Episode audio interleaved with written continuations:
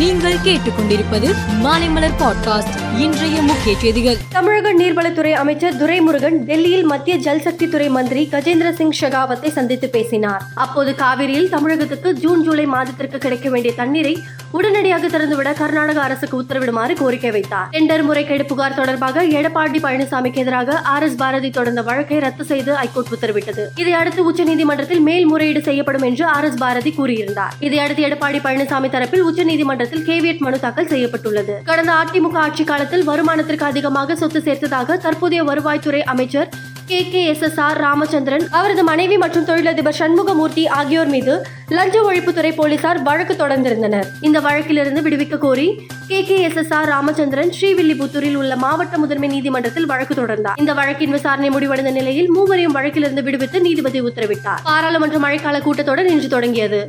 அவையின் மற்ற அலுவல்களை ஒத்திவைத்துவிட்டு மணிப்பூர் கலவரம் தொடர்பாக விவாதிக்க வேண்டும் என்றும் பெண்கள் மீதான அத்துமீறல் தொடர்பாக பிரதமர் பாராளுமன்றத்தில் பேச வேண்டும் என்றும் எதிர்க்கட்சிகள் வலியுறுத்தி அமளியில் ஈடுபட்டன. இதன் காரணமாக அவை நடவடிக்கைகள் பாதிக்கப்பட்டன. தொடர்ந்து அமளி நீடித்ததால் இரு அவைகள் அடுத்தடுத்து ஒத்திவைக்கப்பட்டு பின்னர் நாள் முழுவதும் ஒத்திவைக்கப்பட்டது. மணிப்பூர் குறித்து இத்தனை நாட்கள் பேசாமல் இருந்துவிட்டு தற்போது நிலைமை கைமீறி போனதும் பிரதமர் பேசுகிறார் என காங்கிரஸ் பொதுச் செயலாளர் ஜெயராம் ரமேஷ் விமர்சித்துள்ளார்.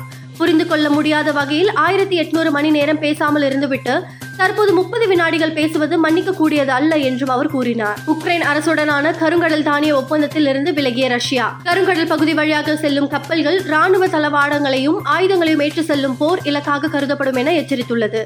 அந்த வழியாக எந்த நாட்டு கப்பல் வந்தாலும் ரஷ்யா நடவடிக்கை எடுக்க வாய்ப்புள்ளது. கொரியா ஓபன் பேட்மிண்டன் போட்டியின் ஆடவர் ஒற்றையர் பிரிவின் இரண்டாவது சுற்றில் இந்தியாவின் எச் எஸ் பிரணோய் ஹாங்காங் வீரர் லீஷிங் யுவுடன் மோதினார். இதில் ஹாங்காங் வீரர் இருபத்தி ஒன்றுக்கு பதினைந்து பத்தொன்பதுக்கு இருபத்தி ஒன்று இருபத்தி ஒன்றுக்கு பதினெட்டு என்ற செட் கணக்கில் பிரணோயை வீழ்த்தினார். மற்றொரு போட்டியில் இந்தியாவின் பிரென்ஷு ரஜாவத் ஜப்பான் வீரர் கோடன் அரகோவிடம் தோல்வியடைந்தார். மேலும் செய்திகளுக்கு மாலை மலர் பாட்காஸ்டை பாருங்கள்.